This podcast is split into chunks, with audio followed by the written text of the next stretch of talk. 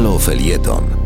Przed mikrofonem Jarosław Józef Szczepański, dziennikarz i publicysta ekonomiczny. Rozpętanie kolejnej międzynarodowej afery, ostre słowa krytyki i zmian w prawie administracyjnym nie są niczym nadzwyczajnym i niczym zadziwiającym. Polska ekipa rządząca ma dar nieumiejętnego zachowywania się i działania tak, by narażać się na ostre słowa krytyki z wielu stron. Mam wrażenie, że to jest działanie świadome i jest świadomym prowokowaniem opinii międzynarodowej po to, by zyskać poklask wewnątrz kraju. Poklask środowisk, czy to niechętnych międzynarodowej współpracy, czy to wręcz środowisk lubujących się w walce z innymi. Polski premier, który publicznie opowiada, że nikt nie zmusi polskiego rządu i Polski, by odpowiadała za zbrodnie nazistów, niemieckich nazistów, z jednej strony ma rację i trudno z tym jego zdaniem polemizować. Z drugiej jednak strony mija się całkowicie z prawdą, bowiem nie o to jest rozpętana awantura. Czego ona dotyczy tak naprawdę i dlaczego budzi tak wielkie emocje w wielu krajach, a szczególnie w Izraelu i Stanach Zjednoczonych? Ano, dotyczy tego, że Polska, 76 lat po zakończeniu II wojny światowej, nie jest w stanie rozliczyć się z tym, co się działo na terenie polskich ziem. Chodzi bowiem nie o to, że Polska ma odpowiadać za zbrodnie popełnione na obywatelach polskich pochodzenia żydowskiego. Chodzi o to, że Polska musi się rozliczyć z tego, że duża część majątku zamordowanych polskich Żydów została zagospodarowana przez polskich obywateli między innymi przez sąsiadów, którzy wprowadzili się do pożydowskich domów. Wielu ludzi, którzy przeżyło drugą wojnę, wzbogaciło się majątkiem i na majątku ofiar. Tak zamordowanych na miejscu czy po wywiezieniu do obozów zagłady.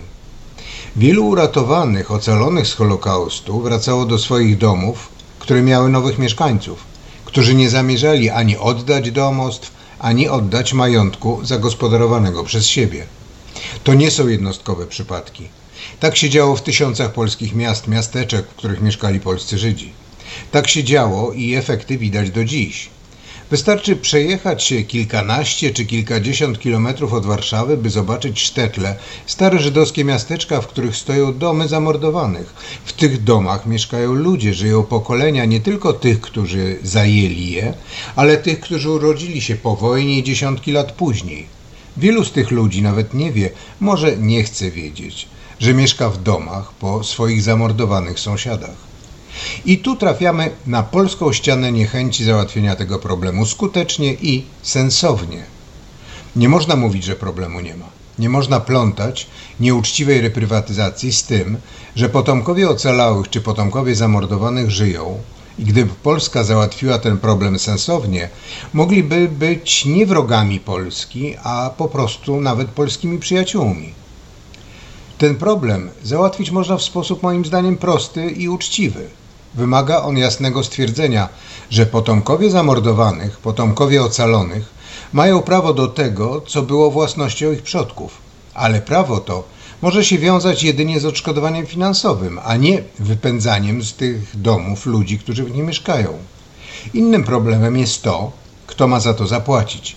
Ale to jest też kwestia dyskusji i debaty, bo jednak te majątki, te pozostawione majątki istniały i istnieją, pracują na siebie, są dobrem istniejącym.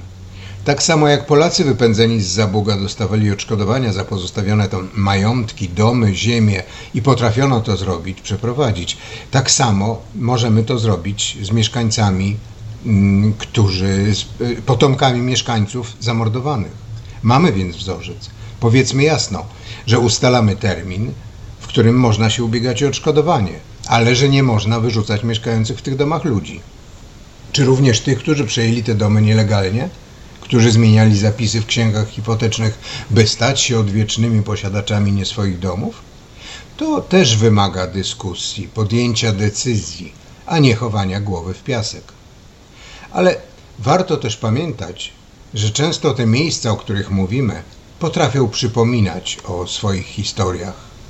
No ale nie będę opowiadać nowego filmu Wojtka Zmarzowskiego. Jarosław Szczepański. Wspieraj niezależne Halo Radio, które mówi wszystko. www.halo.radio